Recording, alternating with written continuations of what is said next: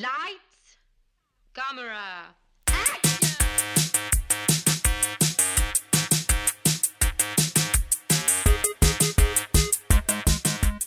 Aujourd'hui à l'émission, Psycho, Suspiria et Patterson. Bienvenue à On Jase de film.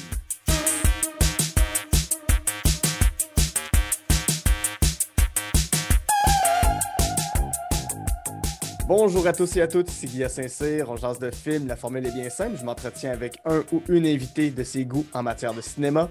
Ensemble, on passe en revue trois coups de cœur, une déception et un plaisir coupable. Ce sont les goods, the bad and the ugly de la cinéphilie de mon invité. Et aujourd'hui, je reçois une essayiste, une journaliste indépendante. C'est quelqu'un qui s'est fait bloquer sur Twitter pour ensuite recevoir des excuses de la part du premier ministre du Québec, François Legault. Déjà ça, ça m'intéresse. Euh, mais c'est aussi quelqu'un qui prend le temps de réfléchir euh, en profondeur aux enjeux liés au féminisme. C'est Marie-Lise Hamelin. Allô? Salut! Comment tu vas? Et ça va bien? Puis là, tu, tu dis, c'est vrai, là, je pense que je réfléchis au féminisme. Puis il y a, un, il y a un- comment on dit, un éléphant dans la pièce? Oui? Parce que j'ai choisi trois films, trois coups de cœur, si- Mhm. on va en parler aujourd'hui. Et c'est trois films réalisés par des hommes. Effectivement, Tu avais pensé à ça, je suis sûre. hein? tout à fait. Dont, dont- Mais- dont deux qui traitent quand même de féminité ou. Oui. Bon, Ah, c'est euh, délicat, on va en parler. Mais tu sais, c'est ça, je n'ai pas l'intention d'éviter euh, tous ces sujets-là. bien sûr. Et je pense que, euh, sans vouloir me dédouaner, euh, c'est une discipline tellement masculine, hein, le cinéma. Puis Mm. encore aujourd'hui, mais bon, comme c'est des films qui datent euh, ben, pour deux sur trois des années euh, 60 et 70, euh, on n'y échappe pas. Mhm. Donc, puis je voulais pas. J'ai pensé, hein, j'ai dit, bon, là, je vais choisir juste des films de réalisatrices, mais c'est pas ça l'exercice de ton podcast. Tu veux qu'on parle de nos films préférés pour vrai. Puis j'ai- Mhm. moi, j'ai en plus à tomber, j'ai ça mentir. Alors, euh, et, mon premier film est effectivement celui d'un misogyne notoire, là, Tout à fait. reconnu ouais. comme tel. C'est assez paradoxal. Ouais, mais on pourra, on pourra revenir sur ce paradoxe-là et sur, euh, ben, sur des enjeux. Euh, Il y a quand même, bon, euh, je ne couperai pas les questions tout de suite, mais dans, dans Psycho, il y a quand même des enjeux qui euh, sont encore d'actualité aujourd'hui. Euh, Je reviendrai avec les questions tantôt. Pour euh, faire un peu ton pédigré, tu as écrit ou participé à quelques collectifs. euh, Mhm. Maternité, la face cachée du sexisme, plaidoyer pour l'égalité parentale en 2017. Le dictionnaire du sexisme dans la langue en 2017 toujours. Libérer la colère et démantèlement tranquille, euh, le Québec à la croisée des chemins, tous les deux en 2018. On a pu te voir à Nous sommes la ville sur ma TV, vu sur la relève toujours sur ma TV, est écrit pour euh, le magazine Colt Montreal. Yes! Est-ce que j'oublie des choses? Ah, ben pff, oui, non. Euh, c'est sûr que là, avec la pandémie, ça nous a beaucoup remis en question tout le monde. Mhm. Euh, je me considère encore journaliste, mais plus dilettante et j'écris plus. Donc là, j'ai, Ouais. euh, je suis sur un roman jeunesse, j'ai Ah un ouais. recueil qui sort de, de poésie. Ça a rapport avec un des films dont on Tout à fait, ouais, aujourd'hui. Euh, cet automne chez Hamac. Il y a toutes sortes de, de belles affaires qui s'en viennent. Donc, c'est, connexe, disons. C'est. Mhm. c'est l'écriture, c'est le point commun. Ouais. Parfait. Avant qu'on entre dans ta liste, euh, avant qu'on qu'on enregistre, on a parlé d'un jeu vidéo auquel tu jouais quand tu étais petite, qui est Mortal Kombat, mais je veux savoir avec quel film tu as grandi, avec qu'est-ce qui a été formateur euh, dans ta jeunesse à l'adolescence? Oui, euh, ben c'est super varié parce que j'ai un grand frère qui a trois ans de plus que moi, Mm. qui était vraiment l'opposé de moi. Là. À l'époque, c'était plus tranché, les styles là, des années Oui. 80-90. Lui, il était très sportif, euh, puis tous les films d'Arnold, puis Commando. Puis moi, je voulais quand même que mon frère m'aime, puis je m'intéressais à ces films-là. Mais j'avais aussi des parents super cinéphiles. Euh, tu sais, genre, mon père, euh, quand j'avais 11 ans, il m'a fait regarder euh, The Shining. Ah ou, ouais. euh, parce qu'il savait que j'aimais les films d'horreur. On allait au club vidéo, puis là, il me. Mettons, j'avais 6, 7, 8 ans, il me perdait de vue pendant quelques minutes. C'est sûr qu'il me retrouvait dans la section horreur, puis j'avais flippé les pochettes de VHS à cette époque-là. Mhm. C'était en arrière qu'on voyait les images Ouais. croustillantes. Ouais, ouais. puis là, moi, je suis venue, je faisais des cauchemars terribles, mais je, je revenais tout le temps avec ça. Je me rappelle, il, il regardait Poltergeist, je faisais semblant de dormir, puis là, j'ouvrais la porte, puis c'était un petit appart, ça donnait sur le salon. ou- Donc, il y avait ça, puis euh, mes parents étaient quand même super ouverts. Fait que si j'insistais, ils me laissaient faire. Tu sais, comme en début de sixième année, j'ai loué le VHS au club vidéo de The Exorcist. Mm. Puis eux autres étaient comme, bon, ben, si tu penses que tu es prête pour regarder, tu es prête. Que j'ai super euh, traumatisée. Puis c'est un peu ça qui est arrivé avec le premier film dont on va parler. Mais tu sais, c'était vraiment éclectique, mais beaucoup orienté vers l'horreur. Mm. Euh, Halloween, euh, bon, moi, quand j'étais au, au- je, je pense que je suis à peu près une décennie de plus que toi. Quand j'étais au secondaire, c'était Scream. Ouais. C'est, toute cette série-là qui a commencé. Puis, euh, fait que ça allait dans tous les sens, mais je me rends compte que c'est pas pour rien que je sors avec un critique de film parce que je- toute ma vie, j'ai regardé je sais pas combien de films par semaine. Puis la pandémie n'a pas aidé avec ça. Là. Ouais, ouais, ouais. On va justement, on va rester dans, dans, dans l'horreur, dans le thriller quand même, avec Oui! euh, Psycho, Psychose de 1960 d'Alfred Hitchcock, qui met en vedette Anthony Perkins, Janet Leigh, Vera Miles et John Gavin. Bon, euh, est-ce qu'on doit encore résumer l'histoire de Ouais, Psycho? c'est ça, pour- par où on prend ça? Là? par où on prend ça? Pour, pour les, pour les quelques personnes qui, qui ont vécu sous une roche, qui n'ont jamais vu Psycho, qui n'ont jamais entendu parler de Psycho, Ouais, ça se peut, pourquoi pas? ça, ça se peut, ça se peut, ça se peut qu'il y, a- il y a- y ait encore quelques humains pour qui la scène de la douche soit inconnue. C'est quoi Psycho? c'est une joke. Euh, mais je pense que c'est assez universellement reconnu que c'est le chef-d'œuvre ultime d'Alfred Mhm. Hitchcock. Moi, je soulignais que c'est un film en noir et blanc parce que ça compte euh, beaucoup en lien avec l'autre film qui va suivre, c'est vraiment en opposition. Puis ça compte sur le plan euh, formel, mais métaphorique aussi, et check bien mes jeux de mots de marde, euh, parce que je trouve que justement, avec Psycho, puis on l'a un peu abordé en ouverture, c'est pas tout noir, tout blanc, Mhm. et donc c'est pas à trancher au couteau. Ah, ah, ah, ah.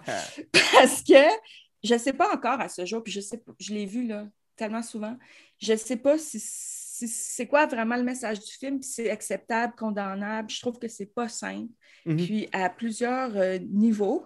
Mais pour le décrire euh, rapidement, c'est un suspense policier qui vire en thriller euh, psychologique. C'est aussi un film d'horreur, en tout cas Mhm. de la vie de plusieurs et dont le mien. C'est un proto-slasher. Ça, ça me fait triper parce Ouais. que j'ai un amour irrésolu des slashers qui est des années 80. Mais contrairement à l'idée reçue que moi j'ai eu longtemps, c'est pas le premier film à succès euh, qui met en scène un tueur en série, Mhm. parce qu'il y a eu déjà euh, Barbe Bleue de Georges Méliès en Ah, 1901, ouais. le, docteur, le cabinet du docteur Caligari en 1920, entre autres, et Hitchcock lui-même dans sa euh, carrière euh, à l'époque en Angleterre, en 1927, il a réalisé Les Cheveux d'or, que je n'ai pas vu. Et ça, apparemment, ça se passe à, à Londres, est un tueur qui s'appelle l'Avenger, qui, euh, qui est un tueur en série qui assassine des jeunes femmes blondes. Là, on voit Hmm. déjà l'obsession de Hitchcock, Oui. dans le style de Jack l'Éventreur. Donc, tu sais, c'est quand même, euh, c'est pas le premier tueur en série, euh, Norman Bates. Mhm. Je trouve ça intéressant de le dire. Euh, Mais par contre, il y a plein d'autres innovations dans ce film-là. Oui. Euh, moi, j'ai envie de parler du générique, là, qui est Oui, capoté, qui est extraordinaire, le graphiste qui est hyper dynamique, avec la musique de Bernard Herrmann, qui est hallucinante. là. Et lui, je ne sais pas si, euh, sûrement qu'il y a des cinéphiles plus aguerris qui nous écoutent, mais moi, je, je connais, j'avais entendu ce nom-là, mais quand je suis allée sur sa page Wikipédia, là, avant de venir ici, j'étais comme, oh, OK, il a travaillé sur Citizen Kane, il a fait des films de Truffaut, dont Fahrenheit 4, 451. Mhm. Il a travaillé avec Brian De Palma, il a fait Taxi Driver de Ouais. Scorsese. Des petits films. euh, Ce qui, ouais, ce qui est impressionnant, oui, ce qui est fou, c'est que son, ben, son, son tout premier, sa, sa toute, sa toute première trame sonore de film, c'était pour Citizen Kane, puis sa dernière, c'est Taxi Driver, qui sont deux mondes complètement différents, mais qui sont deux chefs-d'œuvre, puis entre ça, c'est énormément, énormément de chefs-d'œuvre, donc à, à peu près tous les, tous les films d'Hitchcock, à peu près, là. Ouais. En tout cas, c'est vraiment moderne. là. Je, je capote sur ce générique-là. Je pourrais le Mhm. regarder en boucle comme un vidéoclip, puis je serais super contente. là. Avec les lettres qui se, qui se cassent, qui se, Ouais, se mettent les unes par-dessus les autres, ouais. Voilà, ah, c'est capoté, c'est capoté. Mhm. Euh, J'aime aussi que le film nous met, sous une, nous, nous met sur une fausse piste, dis-je, parce que je l'ai vu petite, puis je me rappelle encore le feeling que j'avais au début où je me disais, ah, wow, je pensais vraiment que c'était l'histoire de Marion. Euh, on pense que c'est une histoire de loyauté, de tentation, Mhm. de transgression. C'est comme s'il y avait plusieurs films dans le film. Euh, puis je me disais, ben, peut-être le fil conducteur, ce serait que euh, on ne connaît jamais vraiment les gens, puis on ne sait Mhm. pas de quoi ils sont capables. Puis c'est Ouais. cette idée-là qui est terrifiante. C'est vraiment ce qui en fait un film terrifiant, en fait, à mon avis. Là. Parce que autant Marion trahit son boss à qui elle a promis Ouais. d'aller déposer 400 000 à la banque, Ouais. euh, autant Norman Bates l'a trahi, autant. euh, Il a l'air adorable, on peut pas, on ne Ben ouais. soupçonnerait jamais qu'il est dangereux. Non, puis, ça, euh, mais c'est un être pervers, c'est un Ah être. euh, je, je trouve ça intéressant parce que j'ai enregistré un épisode avec euh, Stéphanie Vandelac du podcast euh, Couple couple ouvert. ouvert, ouais. Puis on parlait de, du film que Hitchcock a fait précédemment, de- deux films avant qui, qui est Vertigo, Oui, qu'on suit un autre pervers, qu'on suit un autre homme qui est obsédé par une femme, puis on retrouve ce genre de pattern-là dans, dans Psycho, mais Mhm. avec des pulsions meurtrières. là. Ouais, ouais, ouais, tout à fait. Puis j'a- j'aime bien Vertigo. Mais en fait, c'est ça, c'est ça l'exercice du pod. C'est dur de, de choisir trois films, mais c'est ce qui en fait l'intérêt. Mais il y a trois affaires qui me terrifient particulièrement avec Psycho, qui, qui, qui me font le choisir, c'est les gros plans. Hum. Ça me. J'y pense, là, puis je suis pas bien. Ouais. Comme le, le gros plan sur le policier. Le policier est terrifiant. Je sais pas si j'ai plus peur de lui ou de Norman Bates. C'est fou.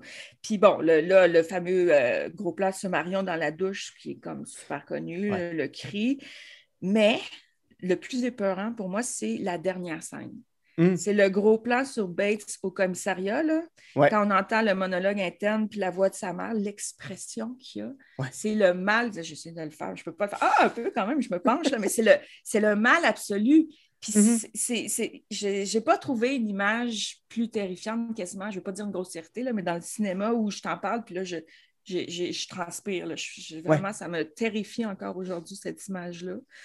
Euh, donc, je trouve que c'est un, un film qui est marquant. Mhm. Il en a inspiré tellement, tellement d'autres, plus ou moins subtilement. Là. Euh, on pourrait parler de toute l'œuvre de, de, de Palma, euh, Dress to Kill, qui est Ah oui. un hommage direct, qui est un film que j'adore, même si euh, les aspects ont mal vieilli. Puis on Oui, oui, oui, c'est oui, assez transphobe avec du recul comme film, ouais. Ben, as-tu remarqué qu'il y a beaucoup de transphobie dans le cinéma d'horreur en général? Oui, ben oui, oui, oui. Euh, qu'on pense à Sleepaway Camp ou. euh, Le plot twist du Trans Killer, là, euh, Mhm. c'est. euh, je trouve qu'on a beaucoup tablé sur la peur Ouais. et l'ignorance. là. euh. Mhm. Je suis pas, je suis pas prêt à dire, par exemple, dans Psycho, que c'est une personne trans. C'est une personne qui a, qui a une, une, euh, voyons, une personnalité multiple. C'est quelqu'un Ouais. qui a une. Euh, je ne sais plus Mais il s'habille quand mais- même en femme pour tuer, tu sais. Fait que ça pose Oui. la question. Je sais pas, moi non plus, j'ai pas la réponse, mais euh, en tout cas, il y a une forme de misogynie peut-être, tu sais, euh, parce qu'il est soumis Ouais. à sa mère, sa mère, il est une victime, alors le psychiatre à la fin, il est une victime de sa mère. Mhm. Euh, la femme qui désire le, le- qui suscite le désir, il la tue, tu sais, il y a quelque chose de, de malsain, là, je sais pas. Mais je, trouve ça, tu sais, d'y réfléchir maintenant, parce que bon, c'est un film que j'ai vu moi aussi souvent. Oui, puis c'est un Que- vieux film. C'est ça, c'est un vieux film, mais euh, à chaque fois je- que je le vois, je trouve. on- on- je le vois toujours à une époque un peu différente, là, où les mœurs changent, puis le. tu sais, Je ne l'ai pas, je l'ai pas revu pour, pour le podcast, que je l'ai revu, je l'ai vu assez souvent, mais me le repasser en tête, j'ai fait, mais c'est un film. Là, on parle beaucoup de féminicide ces temps-ci. C'est Ouais.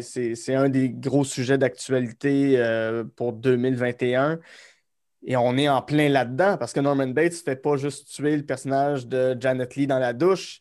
Il a tué sa mère, il a, il a tué le conjoint Ouais. de sa mère par jalousie, mais c'est quand même un homme qui tue des femmes et c'est probablement pas la première femme qui a tué non plus Janet Lee dans ce film-là.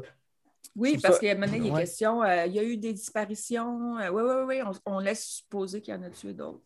Ouais, Ou le mais, tueur en série. ouais, mais je trouve ça fascinant que c'est pas dit comme ça, c'est pas amené comme ça, mais on peut faire cette lecture-là. Puis, Mhm. ben, justement, avec la façon que les.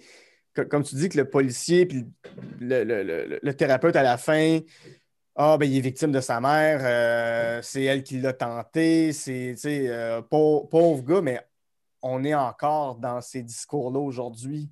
Ben oui, tout à fait. Hein, un drame conjugal, un, Oui. un crime passionnel. euh. Non, ça reste super actuel. Puis même, moi, je regardais le film, puis je trouvais que ça m'a. C'est sûr qu'il y a des affaires que c'est de son époque, mais il y a des affaires tellement modernes. Là. Tu sais, Marion, c'est une femme libérée, je le disais, transgressive. Elle a Ouais. un amant marié. euh, elle a commis un crime financier. Puis je trouve que c'est un personnage. On sort à l'époque du film noir où tu as la, la femme qui est l'archétype de la, l'archétype de la femme mystérieuse, impénétrable. Puis Marion, là, tu sais, elle a des angoisses, elle a des, elle a des angoisses, elle a des peurs, elle, elle- elle- elle est vulnérable, mais en même Ouais. temps, elle est audacieuse. Je, trouve, je trouve que Marion, Marion a fit en 2021. Ouais. Ça, c'est vraiment, vraiment étonnant parce que, écoute, euh, on parle d'un film d'il y a euh, 1960, donc 61 ans cette année. 61 ans. C'est fou, là. Ouais. Euh, Puis c'est ça. Sur une note euh, plus personnelle, peut-être, euh, j'ai eu, euh, j'ai, eu très, très peur. moi. Là, là, je vais te dire, c'est ça, j'ai, j'ai, j'ai 40 ans, puis je pense pas que ça fait 10 ans que j'ai plus peur dans ma douche. J'ai vraiment eu peur longtemps. Ah, mais c'est ça, tout, tout a été dit là, sur cette scène-là, on le disait au début. Mais c'est vrai qu'en dépit du tragique de l'affaire, moi, je ne je, je suis pas blasée. Je suis toujours super triste pour Marion. Je ne sais Mhm. pas, ça vient me chercher. Ben, probablement parce que ce que tu as nommé, là, c'est terrible à regarder. Puis en même temps, c'est paradoxal parce que c'est une des, pas une plus, des plus belles, mais en tout cas des scènes les plus réussies Mhm. de l'histoire du cinéma. Ouais. C'est une exécution parfaite, au service de l'émotion aussi, Oui. là, parce que moi, une exécution parfaite, s'il y a pas de. si ça vient pas. euh, On ressent toute l'horreur. On, Oui. on, est stupéfait aussi. Oui. Puis on voit la violence de ce geste-là. C'est pas, pas caché.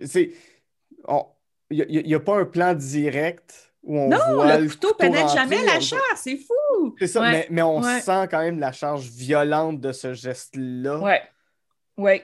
Ça, c'est le génie, c'est l'assemblage, c'est la Ouais. coupe nerveuse, c'est c'est- c'est- c'est- la trame sonore, c'est le gros plan sur son visage quand elle crie. Ça, moi, je trouve que ça, ça vient encore, malgré tout. là, je l'ai revu, moi, avant hier, je Ouais. pense, je l'ai vu cette semaine.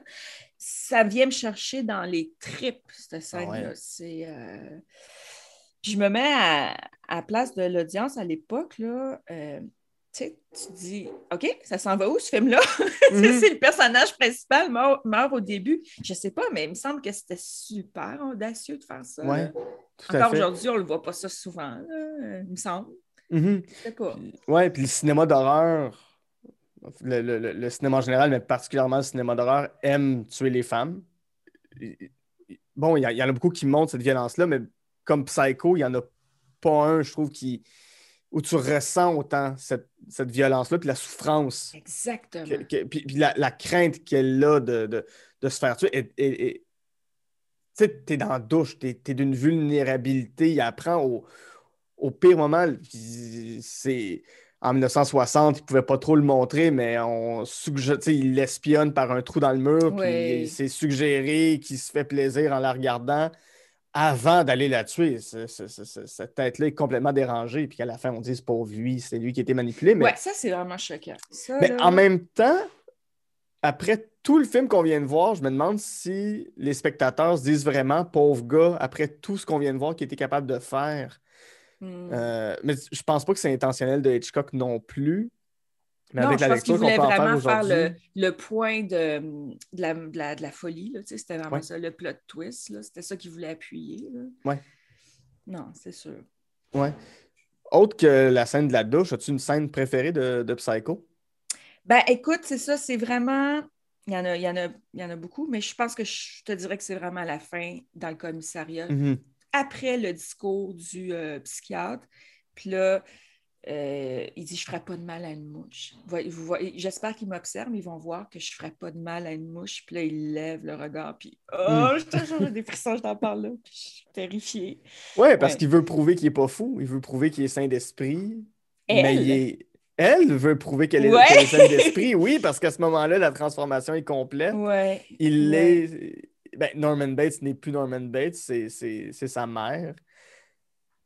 Quel Mais personnage c'est- incroyable quand C'est même. magnifique, c'est ça, la contradiction entre ce qui est dit et ce qu'on voit. C'est ça qui fait toute la force de cette scène-là. C'est capoté. Puis, je sais pas. euh, Je sais pas comment il faisait ça parce que moi, j'ai appris de- récemment qu'il, euh, non seulement il écrivait pas ses scénarios, ça, ça je le savais, mais qu'il n'allait même pas en salle de montage, Hitchcock.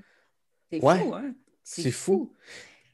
Et pourtant, c'est. Je sais pas. C'est sa scène, sa scène de, de la douche, c'est probablement un des chefs-d'œuvre de montage de toute Oui. l'histoire du cinéma. Là. Oui, oui, Il va ben, être bien que- entouré. Ouais.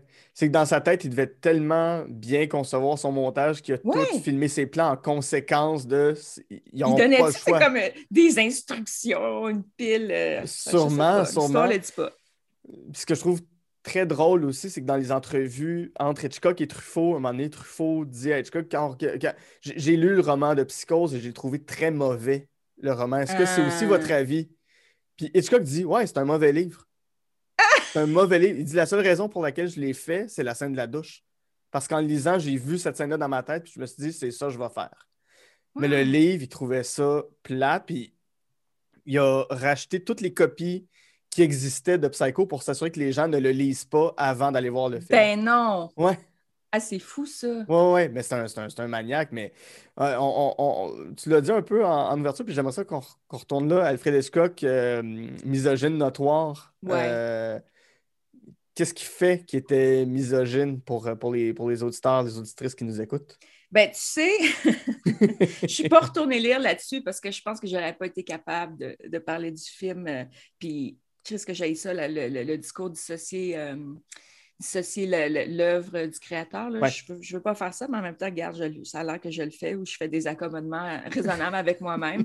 Donc, ce que j'en sais de mémoire, c'est qu'il était totalement euh, harcelant avec euh, ses actrices. C'est ce que j'en sais. Euh, je ne sais pas. Toi, tu dois être peut-être plus au fait. Euh, ben, c'est c'est ou- un peu le même genre d'histoire, oui. Puis, par exemple, sur euh, Birds, de, de- ouais, The Birds, euh, je me souviens plus c'était quoi, c'était qui l'actrice dans, dans ce film-là, son, son nom m'échappe, mais il, il- pour, pour voir la frayeur dans ses yeux, il a pris des vrais oiseaux morts qu'il lançait dessus. C'est ça. Il y a une forme d'abus psychologique. Ouais. On, a, on a entendu ça aussi pour euh, Kubrick avec euh, Shir- Shirley Duval pour The Shining. Euh, je pense que c'est comme une pratique euh, courante. Finalement, c'était ouais, comme l'époque. ouais. L'ép- L'époque des réalisateurs un peu totalitaires qui veulent absolument avoir une réaction, mais tu dis, ouais, mais c'est des comédiennes, puis tu fais pas ça à tes comédiens. C'est ça. Euh, Donc, malaise, c'est malaisant. mais, C'est ça, euh, diri- dirige-les. euh, c'est des actrices. Tu es, capable Mm. de les diriger, tu es censé être là pour ça. Et mm. Essaye pas de les amener dans. Plonge-les pas dans la folie. euh, Amène-les à, à jouer la folie. Ben, tu sais, euh. il me semble. c'est vraiment une vieille école euh, toxique. Puis, hey, tant qu'être dans le négatif, oui, Euh, je voulais dire que je ne sais pas si tu as vu, toi, moi je me rappelle, je l'ai vu au cinéma, le, le remake en 98. ouais, ouais, que je déteste pas. OK, c'est intéressant, ça, je voulais savoir parce que moi, j'avais trouvé ça sans intérêt à Mhm. l'époque. Euh, puis là, en y repensant, c'est vrai que euh, c'est une relecture plus féministe. Les personnages sont plus Ouais. déterminés. Ouais, même si c'est un remake plan pour plan, mais oui, les femmes sont plus La assumées. psychologie, oui, c'est ça. Puis j'ai trouvé que euh, c'est vrai que Bates, il est moins victimisé. Mhm. il est moins excusé, il est moins. euh, Mais je pense que moi, je suis, une- je suis réfractaire à- au remake en général. là. Ouais, Puis, tu sais, même les séries, là, les déclinaisons comme Bates Motel, je, je suis comme. Sais, non, non, non, je suis pas d'accord avec Bates. Motel. Ouais, c'est ça. Non, puis pour moi, c'est faire une série sur quelque chose qui a pris cinq minutes à résumer dans un film. Il est où l'intérêt? Bon, c'est peut-être fermé d'esprit, là, mais Ben, je pense pas, parce que, tu sais, c'est ça qui c'est un principe culinaire. Là. Quand tu étires la sauce, c'est sûr qu'à un moment Ouais. donné, ça va, ça va plus rien goûter. Là. Mhm. Ça va être dilué. Ouais, tout à Mais, fait. euh, fait que je suis, mais je suis quand même un peu réfractaire. Tu sais, la série, euh, moi j'aime beaucoup Evil Dead, la série Ash, euh, Mm. comment est-ce que ça s'appelle? Ouais? Ash vs. The Evil Dead. capable d'embarquer. Puis même mon prochain film, on en parlera, mais il y a eu un remake. Puis Mhm. ouais, je suis je suis peut-être. euh, J'aime pas ça. J'aime pas l'idée. J'aime pas l'idée. Ben, allons-y justement sur euh, ton prochain film qui est Suspiria, Oui! un film de 1977 de Dario Yes. Argento qui met en vedette Jessica Harper, Stefania Cassini, Flavio Bucci, Miguel euh, Bossé, Bosé, euh, Barbara Magnolfi. Euh, Qu'est-ce que c'est que ce, que ce Suspiria? Encore là, un film assez simple à résumer. Euh, ben, Dario Argento, déjà, c'est un des maîtres du cinéma euh, d'horreur italien qui Mhm. était au sommet de son art euh, au- au- dans les années 70. Moi, j'aime beaucoup aussi son film Phénoména, qui est sorti en 85, qui est avec Jennifer Connelly. Je pense que c'est un de ses Mm. premiers films. Elle était jeune, c'était même avant Ah oui, Labyrinthe. Mais je préfère Suspiria parce qu'il y a tellement d'affaires que j'aime dans ce film-là. Euh, D'abord des sorcières. Mhm. Ça parle de l'invisible, de l'intangible, euh, la perception d'autres dimensions du réel, le surnaturel. Ça, c'est des thèmes que, que j'aime encore beaucoup, que j'ai toujours aimé. C'est un film de danse. J'adore la danse. Mhm. Et euh, il y a des décors capotés. C'est baroque, c'est même euh, rococo. Tu sais, c'est chargé, c'est encombré, c'est bigarré, c'est criard. Puis, c'est ça que je trouve intéressant parce qu'on va te parler de Psycho qui est en noir et blanc. Euh, Suspiria, c'est. tu sais, Le premier mot qui viendrait, c'est rouge. Ouais. Tu sais, c'est des couleurs vives, c'est hyper, hyper saturé. Puis là, je suis en train de tout te parler de l'emballage parce que justement, je trouve que c'est pas. J'aime pas ce film-là nécessairement pour le, le- le- scénario les dialogues. C'est vraiment j'aime ce que je vois. Puis j'aime ce que j'entends aussi. La musique de, de ouais. Gobelin, je l'écoute souvent. Moi, je prends une marche, là, puis j'écoute ça. J'aime vraiment ça. Euh, mais bon, de, de quoi ça parle? Ben, ça se passe dans une école euh, de danse dirigée Mhm. par des, on l'apprend, des sorcières. On peut Ouais. spoiler, là, On 1977. peut, on peut. Oui. Et, et il se passe des affaires louches, puis c'est pas mal ça. Euh, mais euh, ce qui est intéressant aussi, c'est que Dario Argento, il a réalisé beaucoup, euh, il aimait Mario Bava, qui est comme Mhm. un précurseur du giallo, puis il en a fait aussi Dario Argento.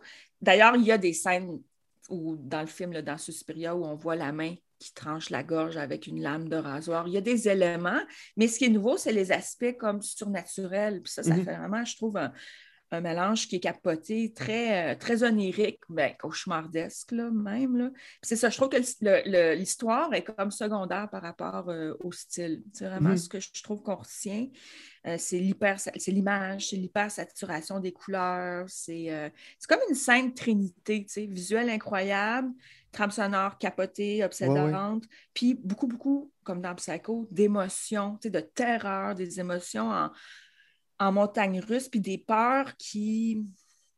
Il met en scène des peurs infantiles, nos terreurs nocturnes, nos, nos- nos des visions cauchemardesques. C'est vraiment, là, c'est... euh, tu l'as-tu? Je, non, je, pas encore, malheureusement. Ah, Ils sont sur ma liste, ça fait Je- des ben, je sais années. pas. Si t'aimes le cinéma d'horreur, Ouais. parce que là, je suis comme, bon, tout en train de te le spoiler, je me sens Ben, non, non, non, mais je, connaissais quand même, je connaissais quand même l'histoire. Ok, euh, je, me- je me suis déjà fait raconter. Oui, Parce que vraiment, c'est les visions cauchemardesques, c'est ça qui est marquant. À un moment donné, les, les larves qui tombent du plafond, mais c'est tellement amené, tu sais, elle se brosse les cheveux, puis là, on est, Hey, qu'est-ce que c'est ça? Il y a une larve dans sa broche à cheveux, puis là, il y a plein de larves. C'est- comme insoutenable. Où à un moment donné, il y a une fille, elle, elle essaie d'échapper justement, à- à- à- spoiler, elle ne va pas réussir, au meurtrier, puis elle tombe dans une espèce de fosse où c'est toutes des barbelés. Elle se noie dans les barbelés, elle essaie de sortir des barbelés, puis elle n'est pas capable, elle est coincée, puis Mhm. c'est. c'est- C'est comme vivre un cauchemar en réel. Moi, je trouve ça vraiment. euh, Ouais. Mais même Dario Argento, c'était ça son intention, c'était de transposer à l'écran ses cauchemars. euh, Exact. C'est Ouais. totalement irrationnel. C'est vraiment. Ouais, tu as raison. C'est une, une traduction du rêve, du monde du Mhm. rêve, des cauchemars en visuel. Puis c'est réussi. C'est vraiment réussi. Euh, tout ce qui est aussi là, tu sais, le subconscient, dans le fond. Ouais. C'est ça le rêve. Ça, ça nous parle. Moi, je pense qu'on reçoit ce film-là dans un premier temps en le regardant, mais Mhm. après, on est vraiment habité. Puis c'est toutes les étapes euh, euh, psychotiques, on va le dire, qui fait un lien avec justement Psycho, Psychose en Mhm. français, le film d'avant. C'est la folie, là, est, est jamais bien, bien loin. Puis en ce moment, on vit des périodes de crise, puis c'est difficile. Puis euh, je sais pas si c'est une bonne idée de suggérer de regarder celui-là en ce moment. Mais en même temps, il y a peut-être quelque chose de cathartique. Ouais. J'ai pensé à ça parce que moi, ça ça m'a fait du bien. Euh, encore là, tu sais, on le disait en ouverture, c'est un film de gars Ouais. par un homme, un film de son époque. Donc, il y a un certain regard sur les femmes, Mhm. euh, qui sont des sorcières, qui sont des femmes maléfiques, puissantes, euh, dangereuses. Donc là, je ne veux pas trop extrapoler, mais je me dis ça nous dit peut-être quelque chose sur euh, le cinéaste, là, toute cette Oui, oui, oui. peur ancestrale-là des femmes. Puis en parallèle, euh, c'est Jessica Harper, hein, c'est ça? Parce Ouais. que je me souviens d'Harper, qui, est, qui a une bouille. Elle a l'air très, très jeune. Elle a l'air- a l'air vraiment de la figure euh, pure, Mhm. très virginale. tu sais, Ouais. C'est notre euh, personnage principal. Donc, en opposition avec les méchantes femmes qui ont du pouvoir, qui dirigent l'école, puis qui, comme de fait, c'est des sorcières, puis sont maléfiques, puis sont euh, des, des, des tueuses. Là. Euh, je, je- je- je trouvais ça très. ben, c'est un film qui est très catholique, là, Mhm. dans un sens, marqué par l'imaginaire, très italien, Bah oui, ben oui. euh, grandiloquent. C'est comme over the top, c'est too much, mais en même temps, why not? C'est Ben ça qui fait la force du film, c'est que c'est extrême, puis c'est pas gêné de l'être. Tu as parlé euh, que les histoires de sorcières te plaisent, que c'est un, un univers qui te plaît, puis là, on est en, on est en plein là-dedans, mais bon, avec un traitement masculin, mais qu'est-ce que t'aimes des thématiques de sorcières? Ben, en fait, euh, j'aime l'idée justement d'être connecté avec euh, sais, cette idée du sixième sens, de l'intuition, Mm. euh, qu'on a beaucoup coller au féminin. là, on dit intuition féminine, mais je pense que c'est pas réservé euh, aux femmes. C'est d'être vraiment connecté au monde, à ce qui se passe, à- de s'intéresser à, pas seulement à ce qu'on peut voir ou, ou percevoir avec euh, les, les- les cinq sens, c'est vraiment un état émotif. Tu sais, des fois, on aime dire, moi, je suis un peu sorcière, mais je l'avais, je l'avais vu venir, j'y avais pensé, j'avais pensé à ça. Mhm. Puis, c'est drôle parce que c'est moins exploré dans le Suspiria de 1977, cet aspect-là. là. On est vraiment plus comme euh, à fond dans le, le visuel, peut-être moins dans le Ouais. propos. Alors que, euh, là, je vais encore te montrer toutes mes contradictions. La version de 2018 de Luca euh, Guadagnino, je sais Oui. pas, euh, qui avait fait l'acclamé Call Me By Your Name, qui est aussi un cinéaste italien, lui, il est allé vers une version euh, euh, plus poétique, plus Mhm. philosophique, où justement explorer ce, ce pouvoir-là féminin sans le condamner. Ces sorcières ne sont pas c'est juste méchantes. Puis, puis moi, je n'ai pas aimé le film. J'ai pas aimé ça. Puis je sais que je suis réfractaire des fois. Puis parce que le Suspiria de 2017, c'est ça, c'est rouge, c'est jaune, c'est saturé, le rouge, le rose, c'est dans ta face, il y a une direction photo qui est capotée. Puis lui, il a comme voulu prendre le film à contrario aussi au niveau visuel. Mhm. Fait que tout est beige, des Ouais. coloris comme sable. Puis c'est vraiment un exercice de style, là, de retourner un film comme ça visuellement, puis aussi Ouais. euh, dans le propos comme une crêpe. Puis je comprends ce qu'il a voulu faire. Mais, tu sais, moi, je ne vais pas dire que c'est un bon film parce que c'est politiquement adéquat, parce que Oui, c'est oui, oui. plate. puis là, genre, je l'étais au cinéma, puis là, moi, quand je commence à grouiller sur ma chaise, puis c'est vraiment pas bon signe, là. Mhm. Puis je me disais, bon, bon, bon, bon, bon, là, t'as pas aimé ça parce que c'était vraiment différent de ce que tu t'attendais. Puis pourtant, tu sais, la trame sonore de Tom York, je l'ai tellement aimée. Ah ouais. Puis j'avais des attentes, j'avais des attentes, on va se le dire. Mais je l'ai revisionné dernièrement pour voir, là, tu sais, en sachant... Puis il n'y a rien à faire. Je, je- je- je trouve ça plate. Donc, je suis toujours en contradiction avec mes valeurs féministes parce que, tu sais, le film plus féministe, il est plus ennuyant. Mhm. Qu'est-ce qu'on fait avec ça? C'est pas... euh, je sais pas, j'ai pas de réponse, là. Ouais, c'est pas simple à dealer avec, effectivement. Non, non, c'est effectivement. c'est tannant. Mais euh, pour ça, je ne le recommanderais pas, le remake. Mais la version originale, je le recommande à tout le monde. C'est vraiment bon. Ouais. Ça, ben, tu sais, dans, dans- les deux films dont, dont on a parlé, Psycho puis euh, Suspiria, je vais un peu t'amener sur euh, les, les sujets que tu as approfondis, que tu as, étudiés, mais des femmes qui décident, qui prennent des décisions et qui vont à l'encontre de ce qu'on leur dit de faire, ça te dérange. Oui. Euh, puis tu l'as quand même, ben, tu sais, j'ai regardé quelques entrevues que tu as fait pour, euh, autour euh, de, de- de ton livre Maternité, Mm. euh, La face cachée du sexisme. pourquoi ça dérange autant?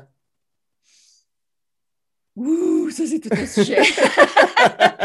ben, tu sais, l'idée de base du livre, puis ça, ça, va répondre à ta question, c'est que le, les femmes, on les place facilement dans des cases. Et là où mm. on les attend, c'est euh, d'être des mères déjà. Une femme qui n'est pas mère, ça, ça ne correspond pas à... C'est déstabilisant. Comme tu dis, ça dérange. Et puis, euh, grosso modo, je pense que puis on peut passer aussi avec la sexualité. Je me rappelle quand j'ai fait la tournée des. Euh, je me rappelle plus comment je le disais. Quand j'ai fait la tournée des cégeps pour parler de consentement sexuel, je disais toujours le terrain de jeu des femmes sexuellement, c'est même pas un terrain, c'est un corridor. Parce que si tu t'éloignes un peu, ben, la maman, la putain, on est encore là-dedans. Mm-hmm. Le slut shaming. Euh, le slut shaming est très, très présent. Là. Une fille est facilement une salope, puis une fille, une fille qui ose, justement, ça dérange qu'elle ose affirmer qu'elle aime la sexualité. Mm-hmm. Juste ça, là, on, on, le voit beaucoup. Euh, mais en même temps, qu'est-ce qu'on dit aux femmes qui se, qui se révoltent, qui se rebellent, euh, sont frigides, ils ont du sable dans le vagin, sont frustrées. Donc, il n'y a comme pas, il y a pas, euh, a pas beaucoup de liberté. Euh, puis même comme, comme, mettons, les femmes avec des enfants, elles ont, c'est tout tracé aussi. Mm-hmm. Parce que dès qu'une femme va dire, ben là, je, là, je suis fatiguée, là, là, là, ben là, pourquoi tu as fait des enfants d'abord? C'est vraiment comme toi, t'es toi. En fait, moi, je dirais, c'est pas mal ce qui résume euh, encore aujourd'hui le, traitement qu'on fait subir aux femmes. C'est euh, rentrer dans le rang, puis surtout, surtout, surtout, c'est ça, ne nous dérange pas. Oui. Mm. Puis un homme qui décide de prendre son congé de, de, paternité au complet ou de. Mm-hmm. Ben, plutôt congé parental. Oui, ouais, son congé parental. c'est cinq semaines. Oui, ouais, c'est ça. Mais son congé parental au complet ou de l'allonger, c'est mal vu. Ben, encore aujourd'hui. Ce qui est ridicule, c'est quelqu'un qui veut être avec son enfant. Non, non, mais attends, c'est ça. Mais, puis, on, mon Dieu, ça vient tellement me chercher, là, je veux dire plein de choses en même temps. Vas-y, vas-y, on est là pour ça. comment on peut dire en même temps, euh, puis il y a des gens qui se disent féministes, puis qui vont dire justement quand c'est le temps de l'appliquer, qui vont, euh, je sais pas, une boîte de graphisme, n'importe quoi. Mm-hmm. Puis le père veut prendre, ou juste partager le congé parental, tu sais. Euh, même pas au complet. Puis ça, s'est vu, là. Ben voyons, il n'y a pas de mère, cet enfant-là. C'est qu'on prend tellement encore pour acquis que c'est à la mère, c'est à la femme d'être de, le parent par défaut. Puis, euh, je ne sais pas si j'ai le droit d'en parler de ça, mais euh, je sais que, ben, je, je, sais très bien parce que j'ai parlé avec cette au téléphone, mais il y a une comédienne qui a écrit une pièce de théâtre qui s'est inspirée un peu des, de, sa, de, sa, vie à elle, qui, entre autres aussi de ce que je soulevais dans mon essai. Et là, elle est en train de faire un, un podcast, là, justement. Wow, c'est super euh, intéressant. oui, qui va être vraiment comme la pièce de théâtre, qui est un monologue, mais avec aussi des intervenants, puis euh, des tables rondes. Donc, c'est un sujet qui, c'est loin d'être réglé. Ouais. Moi, c'est comme mes deux chevaux de bataille parce moment il faut choisir. C'est quand on veut s'impliquer, euh, puis on peut pas, on va s'entendre, tu peux pas gagner ta vie comme militante féministe. Là, fait il faut que tu, que tu limites tes champs d'action. Puis moi, c'est les deux axes d'intervention que j'ai choisis, puis c'est un continuum. C'est vraiment l'égalité parentale, puis aussi euh, le consentement sexuel et la libéralisation euh, de la sexualité. Quand on parle de sexualité égalitaire, c'est aussi de pouvoir dire le désir des femmes sans, sans être victime de, de slut shaming. Puis c'est deux chantiers qui, malheureusement, euh, sont loin, loin, loin, loin d'être réglés. Et tu vois, le, le roman euh, jeunesse que je suis en train d'écrire, c'est aussi en continuité avec cette tournée-là qu'on avait fait dans les écoles où le sujet central, c'est de parler de, sexualité, de normaliser hmm. toute la diversité sexuelle, puis le consentement sexuel, parce que ben, des fois, par la fiction, on peut euh, passer certains messages. Justement, on peut, euh, on l'a vu pendant longtemps, India Desjardins, qui est une amie, sort bientôt un essai sur comment la fiction peut avoir un effet justement délétère sur nos imaginaires. Puis euh, j'ai travaillé un peu avec elle là-dessus. Et dans le fond, avec mon roman, je prends ça dans l'autre sens Qu'est-ce qu'on hmm. peut, comment C'est un peu comme euh, quand on veut coloniser le, notre intestin avec des bonnes bactéries quand on Oui. mange du yoga. Comment on peut coloniser l'imaginaire avec d'autres visions que l'amour romantique traditionnel qui enseigne, dans le fond, aux filles qu'elles ont absolument besoin d'être aimées pour être heureuses puis complètes? Parce que ça, ça amène tous les problèmes qui déboulent après, là, des agressions Mhm. sexuelles, de la violence, des inégalités dans le couple. Dans le fond, c'est pas mal lié tout ça. Ouais, ouais, ouais, ouais. Il y a encore là plein de liens qu'on pourrait refaire avec le personnage de Norman Bates, avec tout ce que tu viens de Ah dire. mon Dieu, mais c'est ça, c'est parce que là, je me dis, bon, là, on fera pas un podcast de trois heures, fait que j'essaie de me limiter, mais ouais. oui, oui, oui, oui. Mais je trouve ça de très intéressant, ouais. J'ai j'ai- j'ai- j'ai- ouais, j'ai très hâte de lire euh, ce roman jeunesse et ce que India Desjardins va, va écrire par rapport à Ah, tout il, ça. il est vraiment bon. Mhm. puis, ben, moi, je l'ai déjà, fait que je, je- je peux le dire, là, il est très bon. le livre. Génial. Ouais. Ton troisième coup de cœur maintenant, Oui! c'est euh, Patterson, film de 2016 de Jim Mhm. Jarmusch qui met en vedette Adam Driver, euh, Farahani euh, et euh, Masatoshi Nagas. Euh, très beau film que j'ai vu à sa sortie. Ça, c'est vraiment venu me toucher, mais c'est quoi Patterson? Ouais, hein? Là, on est complètement ailleurs. J'arrive avec Patterson. Encore là, il y a beaucoup de choses que j'aime dans ce film-là. Euh, la poésie, Mhm. euh, de la beauté sur toutes les formes, visuel, le langage. Euh, il y a beaucoup de, de sens. Pour moi, c'est un film qui est nourrissant. Si je ne file pas, je, peux aller le regarder. Il y a de la philosophie, puis il y a un chien. Oui. C'est vraiment cool. Évidemment, il y a le- l'acteur Adam Driver. là. Sa beauté euh, ne gâche en rien. Sa beauté atypique.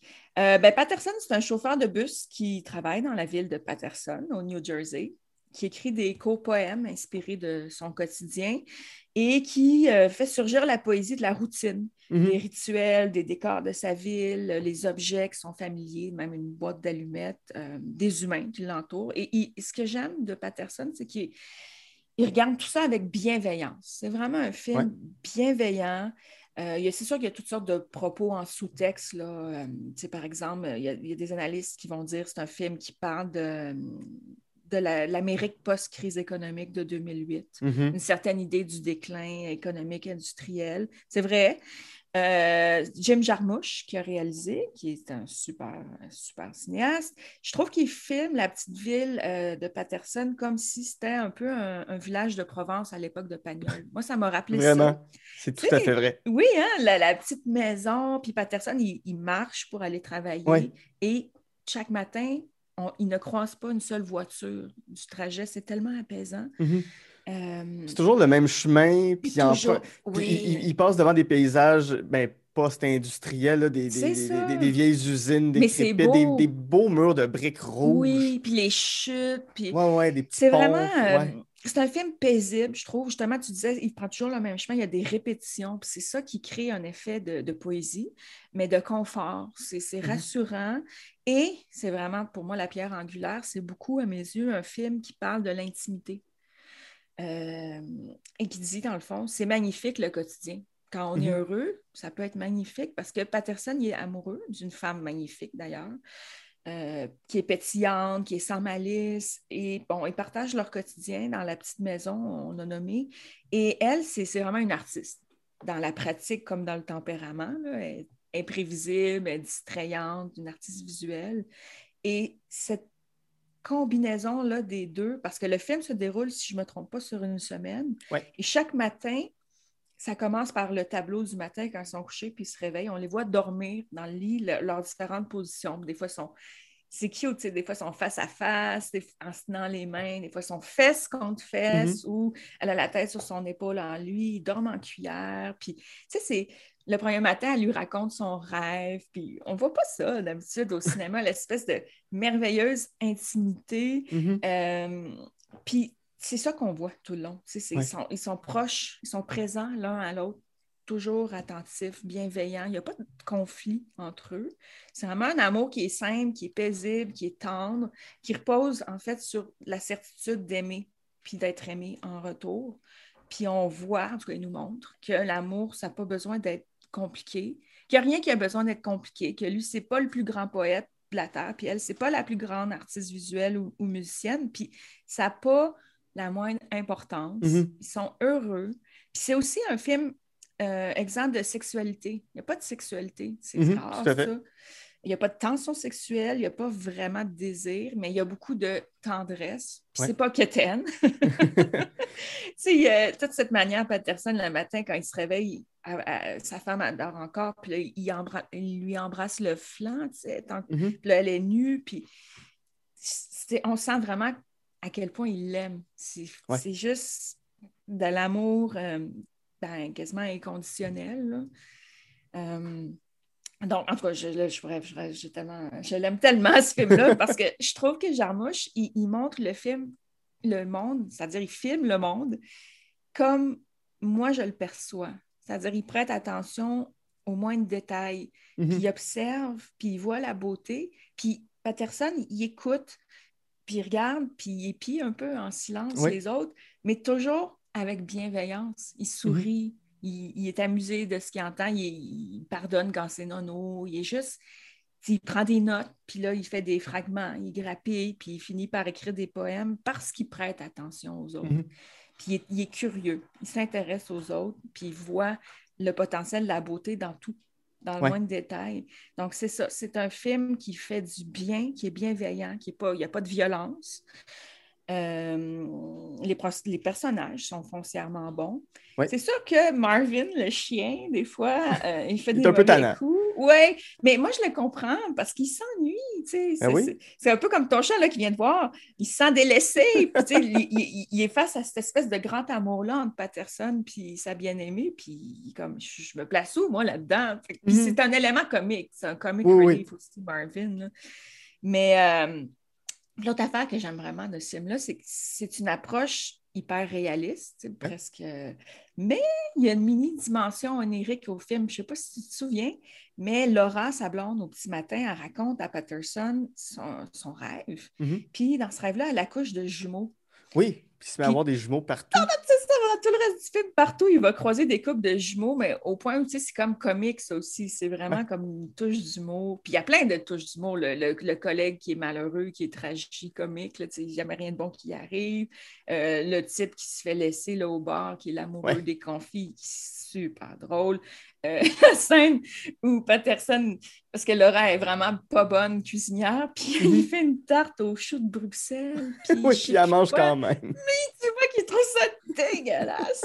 En tout cas, je, ris beaucoup dans ce film-là, même si c'est quand même rythme lent. C'est vraiment l'idée.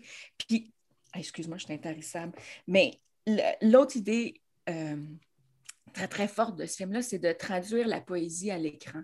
Mhm. Ça, j'ai rarement vu ça aussi réussi.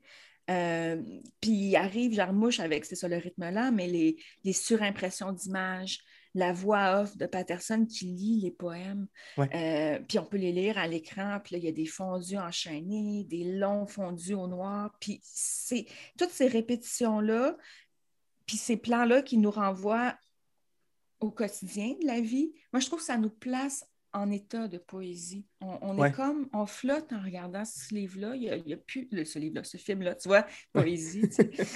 Puis, ça nous rend réceptifs. C'est comme la Mhm. forme nous rend réceptifs à cette espèce de poésie euh, naturaliste. Et, et moi, je dis toujours, bon, ben, les plus grands écrivains et écrivaines ont le talent de magnifier les choses simples. Mhm. Comme bon, mon, mon auteur préféré au Québec, c'est François Bla- Blais. C'est un romancier que j'aime vraiment beaucoup, qui est drôle. Puis, euh, lui, je dis, il pourrait écrire sa liste d'épicerie, là, puis je, je- je serais pendue lirait. à ses lèvres. Ouais, ouais.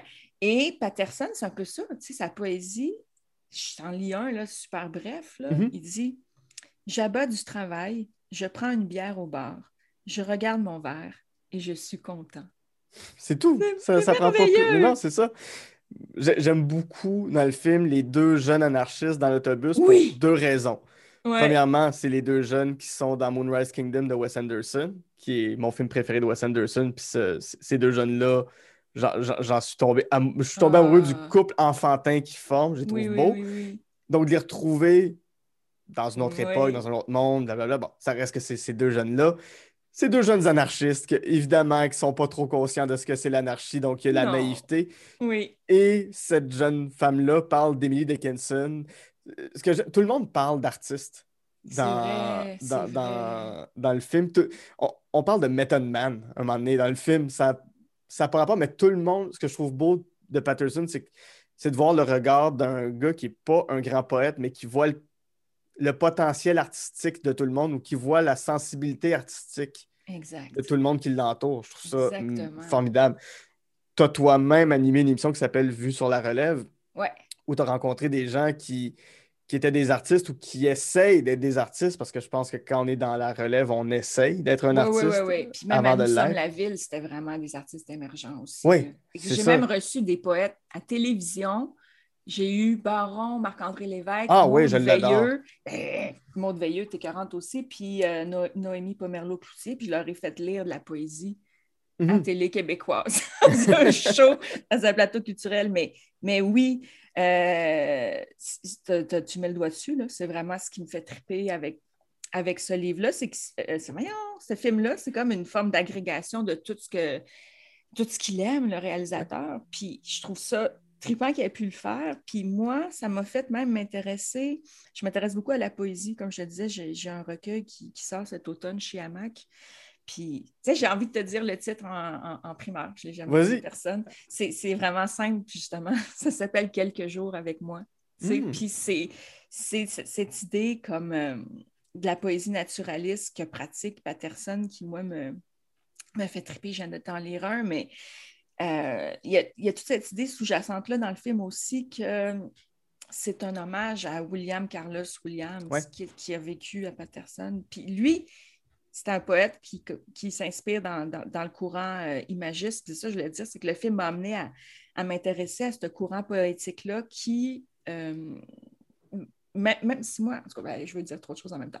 Euh, le- ce courant poétique-là, c'est vraiment d'utiliser des expressions précises et directes pour ce qu'ils veulent, je ne sais pas si c'est possible, donner accès objectivement au réel. Dans le fond, ils Mhm. veulent dire la vérité. Puis ça, moi, je trouve ça super ambitieux euh, parce que je suis journaliste de formation, puis encore un peu, puis on prétend toujours à l'objectivité, puis je pourrais t'en parler longtemps de ce que j'en pense.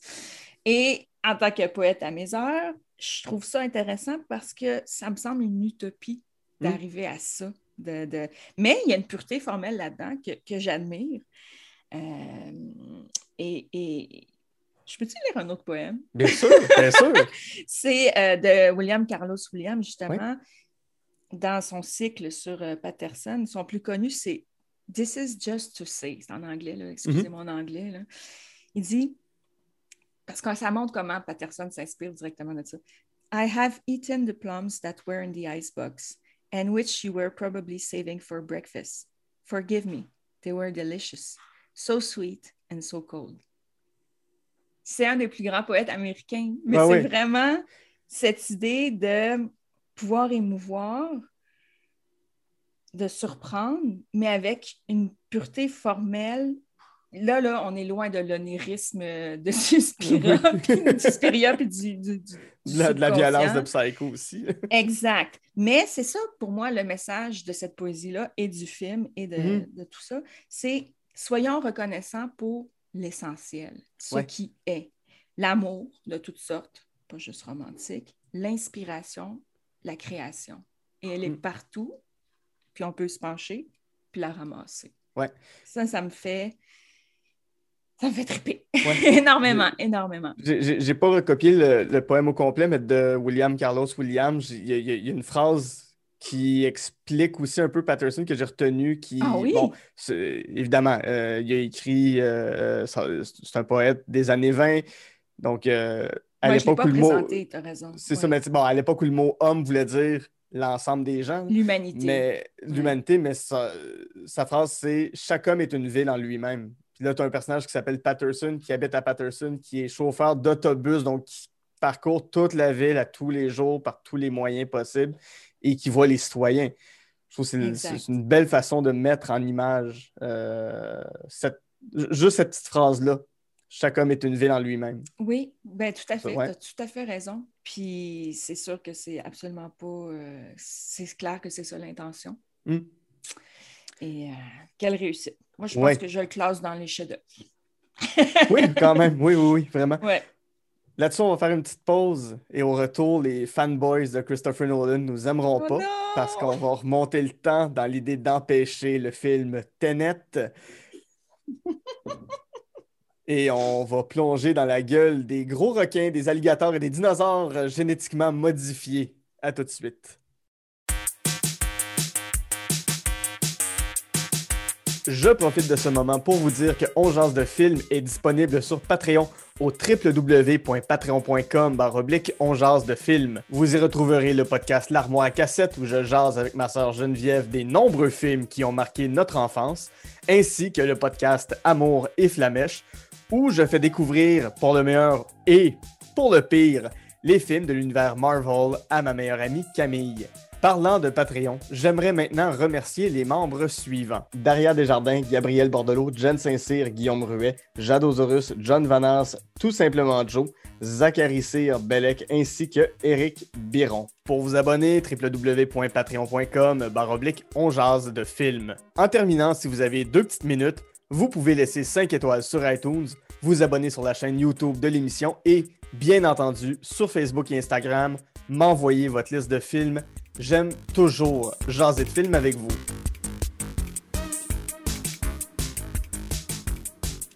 De retour en genre de film avec mon invité Marie-Lise Hamelin, avec qui, en première partie, on a jasé des films Psycho, Suspiria et Patterson. Euh, avant d'aller en pause, je l'ai dit, ton film détesté, c'est Tenet, mais Ouais. tu m'as dit que c'était aussi le cinéma de Christopher Nolan, un peu at large. euh, Ouais, c'est son œuvre entière que j'aime pas. c'est ça. Mais allons-y, allons-y avec euh, Tenet, film de 2020, donc tout récent, euh, qui, est, qui met en vedette euh, John David Washington, Robert Pattinson, Aaron Taylor Johnson, Michael Caine, Kenneth Branagh et, comme dans tous les bons films de Christopher Nolan, une seule femme. Dans ce cas-ci, c'est Elizabeth Je Debicki. suis contente que tu le dises. ça me soulage. Je peux pas toujours être celle qui dit ça. non, non, mais faut, on- ça, c'est, c'est assez évident qu'il n'y a, y a Mhm. jamais de femme dans ces films, sauf une, parce que j'imagine que le studio, ils disent, ben là, là, là, faudrait, là. C'est- ouais. Ouais. C'est quoi- Tenet? C'est quoi, c'est quoi ce film-là? Écoute, je suis tellement la personne, je vais complètement me, me caler parce que je suis allée juste parce que c'est ça qu'on pouvait aller voir au cinéma. Mhm. là. Mais je savais que j'aime jamais ces films, que j'allais pas triper et, et, et, euh, je me suis endormie. je l'ai pas vu au complet. Je l'ai pas vu au complet parce que je trouve ça tellement plate. Je- Puis en plus, c'est drôle parce que j'ai écouté l'épisode de mon chum au- sur Tenet, là, ben, au Voyeur de vue. Ben, mon Oui. chum, il y a Yannick Belzil et Alex Rose. Oui. Puis je me disais, OK, si des gars aussi aguerris sont pratiquement incapables de le décrire, c'est peut-être normal que j'ai rien compris. Puis eux ne sont pas des, des haters de, de Nolan. C'est- juste moi. Là. Mais je trouve que, de ce que, ce que j'en ai vu, dans Tenet, c'était euh, comme les autres films de, de Nolan, un film dépourvu. C'est ça que je pardonne pas. Je trouve que Mhm. c'est des films dépourvus d'intelligence émotionnelle. Ouais. Je, je trouve que c'est des. On va faire mon rent, là. Je trouve que c'est des gadgets, c'est des films d'ingénieurs, dans le Mhm. sens qu'ils sont cérébraux. Ils s'adressent vraiment au cerveau. Et moi, ça, ça me coule comme sur le dos d'un canard. C'est ça que Mhm. je m'endors d'ailleurs. Je me suis endormie aussi euh, sur. Euh, c'est lequel en 80. euh, 80, qu'est-ce que je raconte? En 2010, 2011. euh, Euh, euh, Inception? Inception? Oui. ça m'emmerde. Et, et- et c'est ça, c'est que justement, je trouve qu'il n'y a pas de poésie. Il n'y a pas de Mm. philosophie, c'est c'est l'anti-Patterson. Il n'y a pas d'humanité, il n'y a pas de sensibilité, ou il n'y a même pas d'émotion euh, euh, positive ou négative. Là, comme euh, avec Psycho, Suspiria, j'ai peur, j'éprouve de la terreur, mais au moins j'éprouve quelque chose. C'est Ouais. fret, fret, fret. C'est vraiment. ça. Quand je pense au film de Tenet, je vois de l'acier, du froid, la solitude, c'est comme le désert nucléaire. C'est c'est le vide intersidéral de, de, de l'émotion humaine. Et, et moi, c'est tout comme en littérature, c'est pourquoi je regarde des films, c'est pour ça. C'est pour Mhm. avoir accès à autrui, à la vie émotionnelle intérieure d'autrui, me mettre dans la peau, ressentir, c'est l'empathie, c'est c'est éprouver des émotions. C'est ça pour moi, l'art. Sinon, c'est de la technique. Oui. Et, et- et- et Nolan, je trouve, il fait des films comme d'autres dessinent des plans d'avion ou de char. Je trouve ça terrible. Je comprends. Oui, oui, oui. Puis, euh, bon, j'ai, enregistré un épisode euh, justement avec Alex, ton chum, puis euh, euh, son, son film détesté, c'était, c'était Joker, puis je veux juste le, leur spécifier encore une fois. euh, les, les gens ont le droit d'aimer Christopher Nolan. C'est pas Ah, parce ben que. oui! Parce que, non, non, mais je, je sais que dès que. Je suis toute on- seule de ma gang, là. Je veux dire, moi, mon- mais- je suis minoritaire. C'est ça, mais, mais dès qu'on évoque ça, il y a- je- je- D'ailleurs, je sais- je sais que- Pour dire ouais. que vous aimez ça, euh, vous avez le droit, c'est correct. Euh, La plupart des gens aiment ça. Puis c'est pour ça que je, je me permets d'être aussi dure, parce que de toute façon, ma voix est dissonante et minoritaire. Mais, Mm. mais je le pense vraiment. et c'est drôle parce que mon chum ne veut pas me dire euh, c'est quoi les films qu'il a fait dans, dans ton pod, mais il m'a quand même dit que il m'a nommé comme personne qui aime Joker. oui. Et un je- fait, j'ai aimé ce film. Oui, oui, je, je- je suis dans, je suis dans la gang avec lui, des gens qui n'ont pas apprécié Ouais, Joker, mais. Tenet, euh, je, l'ai commencé, puis au bout de 30 minutes, j'ai fait hey, ça ne marchera pas. Il y a, il y a- tellement de trucs. Pour vrai, 30... Mais c'est... OK, excuse. Ouais, ça me non, rassure. Ça me Ouais. rassure. J'ai vu ça, puis ça a fait.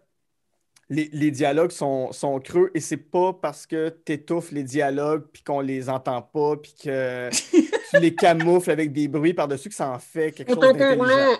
oui, ça, C'est ça, ça rend là. pas ça intelligent. Pour moi, c'est juste.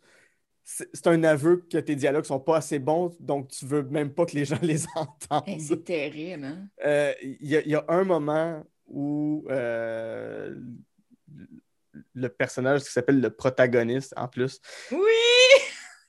Amène un- une reproduction de Goya à une experte en, en analyse de tableau. Puis elle commence à analyser le tableau, puis elle dit ben là, il faudrait que je fasse des relevés d'ADN, il faudrait que je vois si tu sais, les coups de pinceau, il faudrait que je le compare avec d'autres tableaux de Goya, puis tout ça. Puis le gars, il répond Ouais, mais qu'est-ce que ton cœur te dit Puis il, il dit ça, et la fille réagit comme si je t'annonçais la plus grande révélation de tous les temps. Genre, je te donne la clé pour le sens de la vie, là. Elle réagit de même. J'ai fait, ça, c'est une experte, cette femme-là. Là. Ouais. C'est une Mais experte en analyse de c'est tableau. lui qui a la C'est- réponse. C'est le c'est ça. voyons. Ce que son cœur, il dit, on s'en fout. C'est une experte. Donc, déjà là, j'étais comme, bon, il y, a, il y a quelque chose qui fait un peu mansplaining là-dedans. Un peu, juste un peu. Puis l'autre affaire dans laquelle j'ai pas embarqué, c'est quand il commence à expliquer comment fonctionne l'espèce de retour dans le temps de certains objets, puis que certains objets vont à l'envers. Il demande comment ça marche, puis la réponse, c'est faut que tu y crois. Ouais. Puis moi, le faut que tu y crois, ben, on est dans un conte de fées, c'est correct. Ben oui, Euh, mais sauf que tout dans la forme du film contredit justement l'aspect. euh, Tu sais, si tu veux faire un film, euh, j'ai pas de problème avec ça, moi, de fantasy ou dans le merveilleux, mais je veux Non, dire, non, tout, ton visuel le contredit, puis là, tout à coup, qu'est-ce que c'est ça? En tout cas, je suis mauvaise foi, Mais, là. des, des fois, je demande, euh, puis, puis je- j'en demande pas gros, là. Dans Back to the Future, il y a ce qui s'appelle un convecteur temporel. Oui. C'est trois lignes qui forment une espèce de. de- ben, qui, qui- qui se joignent ensemble, qui font de la lumière. On peut voyager dans le temps avec ça. Parfait. Parfait. Ouais, T'as ouais. pas besoin de m'en dire plus. Convecteur temporel. Mais la convention, ça peut pas être juste faut que tu y crois. Non, c'est ça, exactement. Quand tu fais de la science-fiction, c'est ça. Ça peut pas être ça existe.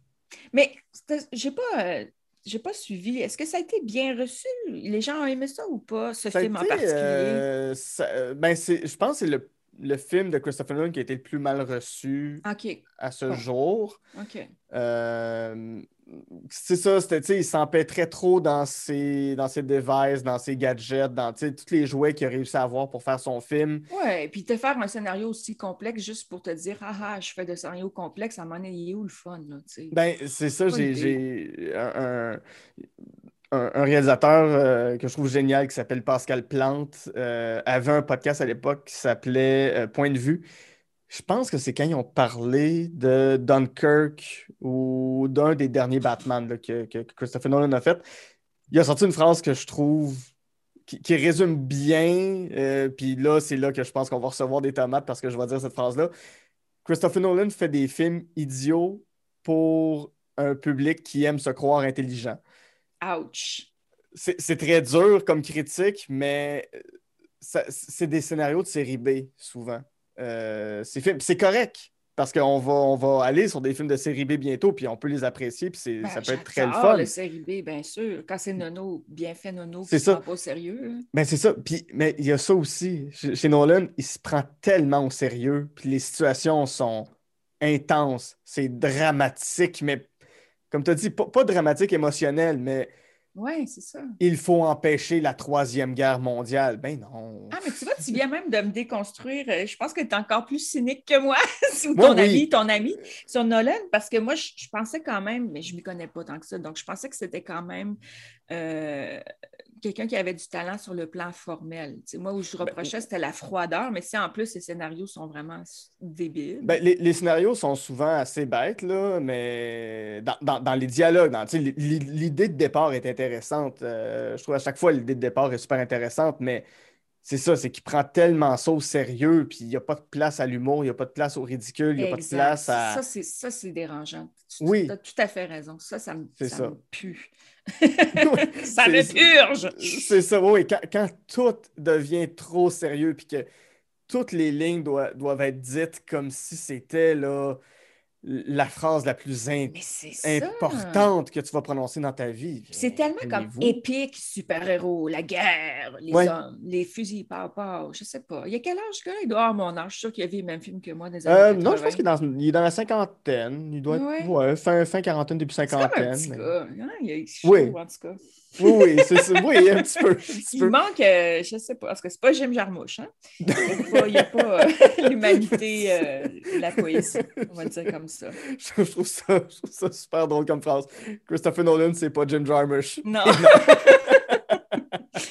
c'est un fait. C'est un fait. On va, on va conclure avec. euh, Oui. ben, c'est pas un film, mais c'est euh, un, un genre qui est justement le, C'est un état d'esprit. un état d'esprit. Faut que tu y crois. oui, Laura, oui, oui. Là, ça, faut... Mais bon, la, la convention est là, puis il y a toujours un peu d'humour pour, Exact. pour, pour, pour assumer puis lubrifier le ridicule, mais c'est. Tu m'as dit que c'était les films de requins, d'alligators, de dinosaures, Oui. de Meg, Crawl, Jurassic World. Des souvenirs euh, merveilleux pour moi. Tous ces gros films-là. Puis, ton plaisir coupable, c'est d'aller au cinéma seul pour voir ces films-là. Ben, il n'y a personne qui veut venir avec moi, anyway. Donc, dans- comme dans le temps que c'était encore possible, j'allais avec euh, mon gros popcorn, puis c'est, c'est tellement fait pour ça? Je sais Mhm. pas, ça doit être mon cœur d'enfant qui, qui- J'ai vu Jurassic Park au cinéma quand j'étais Ouais. petite, c'est un de mes plus beaux souvenirs. Je suis trop vieille pour avoir vu Jazz, mais à- au cinéma, mais j'adore ça. Moi, j'étais excitée quand ils ont annoncé le mec, je suis allée, puis j'ai pas été déçue. Je sais que personne n'a aimé ça, mais il y a tellement des, des jump scares. Moi, je suis fan. Moi, les jump scares, j'aime ça. Puis, euh, je suis aussi, je t'annonce ça, je suis une scream queen. OK? je fais pas exprès, là. J'ai vraiment... J'ai un tempérament très nerveux. Je fais beaucoup de sauts dans la vie, ça ne Mm. prend pas grand-chose. Ah! Puis au cinéma, je te lâche des cris de mort. Puis je pense comment à deux mecs, je m'en rappelle, parce que je, je me, des fois, je me mets en arrière pour essayer de moins déranger. Et toute la rangée devant moi, quand j'ai steppé, quand il arrive, le mec, puis dans la vitrine, parce que c'est un bout super épeurant. Puis, je te jure, il y a du monde. j'ai vu le popcorn envoler. J'ai steppé la rangée avant moi. Je suis pas du monde. Mais, puis, Jurassic euh, World, moi, j'ai aucun esprit critique. Je, je- je sais là, que c'est supposé d'être pourri, surtout le 2, mais j'attends le 3 avec impatience. Euh, J'aime ça, là, ça, me, ça me met en joie. Puis, il y a le plaisir de l'anticipation. Comme là, j'ai vu, là, je, vais- je pense que je vais me lancer dans les Godzilla. Puis Ah, Godzilla ouais, ouais. Kong, puis je vais y aller voir ça. Là. Euh, Mhm. C'est pour moi. c'est pour moi. Le, le- le plaisir de l'attendre, le plaisir d'y aller, puis de le revivre après, parce que ça me fait bien rire de faire sauter, malgré moi, tout le monde. je Ben te oui. lâche- je te lâche des cris de mort. Il devrait... Ça devrait, ça, ça serait quasiment utile, ça. Je me demande ce que ça donne au sonomètre, en tout cas. c'est vraiment, là. Je pense qu'il y a une forme de peur, de purge, parce que je, comme je suis un, un tempérament hyper nerveux, puis je fais beaucoup de sauts dans la vie, je pense que j'ai beaucoup de, de tension qui s'accumule dans moi, puis d'aller là-bas, puis de, ah, de crier, ça- je pense que ça fait sortir la, la steam. C'est bon pour moi. Je suis pas mal convaincue de ça. C'est génial. Oui. C'est très drôle. En as-tu quelques-uns à, à- à recommander, des, autant des anciens que des plus récents? On a parlé de Ah. Meg, on a parlé des Jurassic World. Ouais. Les alligators aussi, là, ça, j'aime ça. euh, Euh, Ouais, ça, c'est les moins commun, mais. euh, Ben, Craw- de Crawling, il s'appelait? Crawl, ouais. Crawl? Puis euh, avec ben, mon chum, il veut me faire plaisir. Fait qu'on regarde souvent des vieux. euh, comment il s'appelait le film d'alligator 1980? Ça se passe dans les égouts à New York. Je, je, je euh, retrouve. Tremors, c'est ça? Ah, ça, j'aime ça aussi. Mais non, plus vieux que ça. Ah, il faudrait que je. Je, je me souviens pas le titre, mais en tout cas, c'est un film de. Je me demande si c'est pas Alligator. Puis en tout cas, on regarde tous les films de requins, là, le plus série B. L'été passé, on s'est tapé les Sharknado. Ah oui. J'étais tellement heureuse. Tu sais, l'été, tu regardes ça, puis là, on, on commandait de la pizza hawaïenne. J'aime beaucoup la pizza hawaïenne. Ça me vaut beaucoup de haine.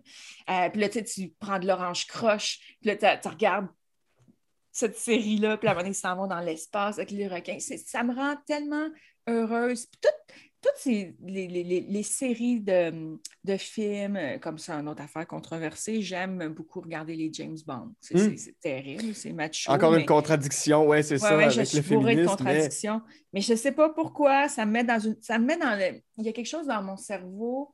Tout ce qui est série B, monstre, kitsch, keten. Moi, j'ai- j'étais tellement triste, par exemple, tout ce qui est euh, patrimoine kitsch, euh, euh, la bouffe tiki. Quand le jardin Ouais, ouais, ouais. tiki a fermé, Ah, ouais. j'ai fait, un dossier dans la presse parce que je. c'est- toutes ces choses-là. J'ai jamais vraiment réussi à faire la carte de ce qui me plaît là-dedans. Mais pour moi, c'est un continuum. Tu sais, de la- de la pizza hawaïenne, au film de requin, au restaurant tiki. Ouais, ouais, tout ça est relié. Dans ma tête, c'est relié, là, puis c'est des choses qui me procurent beaucoup, beaucoup de joie. Ouais. mais je te comprends parce que je suis allé voir, bon, c'est le film de requin ultime, mais je suis allé voir Jazz au cinéma l'été dernier. Oui, je l'ai raté, moi. Je trouvais ça tellement super. Voir Jazz de un en Comment? pandémie, Ouais, ouais. de voir ça en été, c'est- le film d'été. Euh, C'est clair. C'est le film qui traduit le mieux c'est quoi l'été. Vraiment, là. Euh, Des plages pleines. Puis c'est- de voir ça en pandémie, c'est tellement surréaliste parce que c'est des gens qui sont pris avec un, entre guillemets, un virus, un virus qui est un Une requin, gestion de crise. Ouais, une gestion de crise et des personnes en situation d'autorité qui disent non, c'est pas grave. Non, non, non, on continue, on, on avance. Puis l'économie, c'est plus important. Puis euh, Aïe, tant pis. T'as-tu battu trippé? Ah, j'ai battrippé, je comprenais pas. Je comme, c'est exactement ça qu'on vit, Ouf. mais à, à une plus petite échelle. Euh, mais en même temps, j'étais tellement content de juste être au cinéma, puis de, de- de juste voir des gens sur une plage, C'est puis des clair, gens c'est qui se baignent. Puis, puis- le requin, euh, sur le grand écran, ça tient, ça tient la Ah, route c'est ou quoi? magnifique, c'est Ah magnifique. ouais, hein? Oui, oui, puis il faut, Hmm. faut, faut l'accepter qui est, qui, qui, qui, qui est daté, ce requin-là. Oui. Mais il reste que euh, quand il sort de l'eau pendant que tu as Roy Schneider, Schneider, Schnauzer, Schneider, je me souviens plus trop euh, le nom, le nom du comédien principal, là, qui lance de la bouffe, qui, qui lance du poisson mort à l'eau. Puis tu as le requin qui sort, c'est Oui. impressionnant. Ah ouais, hein? Quand il y a un trou dans la coque du bateau, puis tu as la tête d'un gars mort qui sort de, de- de- de ce trou-là, Oui. Il y a un jump scare à chaque fois qui est satisfaisant. Ça marche. Ah, ça Oh, marche. S'ils le remettent, je vais y bon. aller. Oui, Parce oui, que, ah non, il faut le voir. Je te disais euh, que j'étais allée au cinéma. euh, J'avais des billets pour aller au cinéma hier. Là. Ouais. J'ai choqué Ah non. parce que j'ai peur. Tu sais, parce Mm. qu'ils nous disent que le, le variant, il saute sur le monde puis tout ça. Là. Mais là, je me. Tu sais, s'ils remettent jazz, là, je vais faire une femme de moi. Ouais. je vais y aller. je vais y aller. Ou euh, quelconque film de, de monstre aquatique de préférence. Bien sûr, bien sûr, oui. Puis ben, je te souhaite d'aller voir euh, Kong versus Godzilla quand il va sortir. Euh, je te souhaite d'avoir tout le plaisir du monde à regarder ces, ces deux grosses bébites-là se taper Oh. sa gueule. T'es fin. Puis peut-être qu'il y aura du popcorn, sûrement pas. On verra, rendu là. Là-dessus, si on veut euh, te suivre, si on veut te lire, si on veut entendre ce que tu fais, on va où? On achète quoi? On lit quoi? Ouais, euh, ben, je pense que la meilleure façon, c'est ma page Facebook là, Mhm. qui porte mon nom. Euh, Marie-Lise Je l'appelle hein, parce que c'est M-A-R-I-L-Y-S-E en un mot. Là. Sinon, ben, je suis sur Twitter, je suis sur Instagram, puis euh, les livres vont sortir euh, cet automne. Donc là, c'est sûr, je suis en processus d'écriture, fait que ça, a l'air tranquille, mais c'est tout le contraire. c'est beaucoup de travail, je suis là-dedans. Sur ce, mon nom est Guillaume Saint-Cyr et avec Marie-Lise Amelin, on a Jasé de.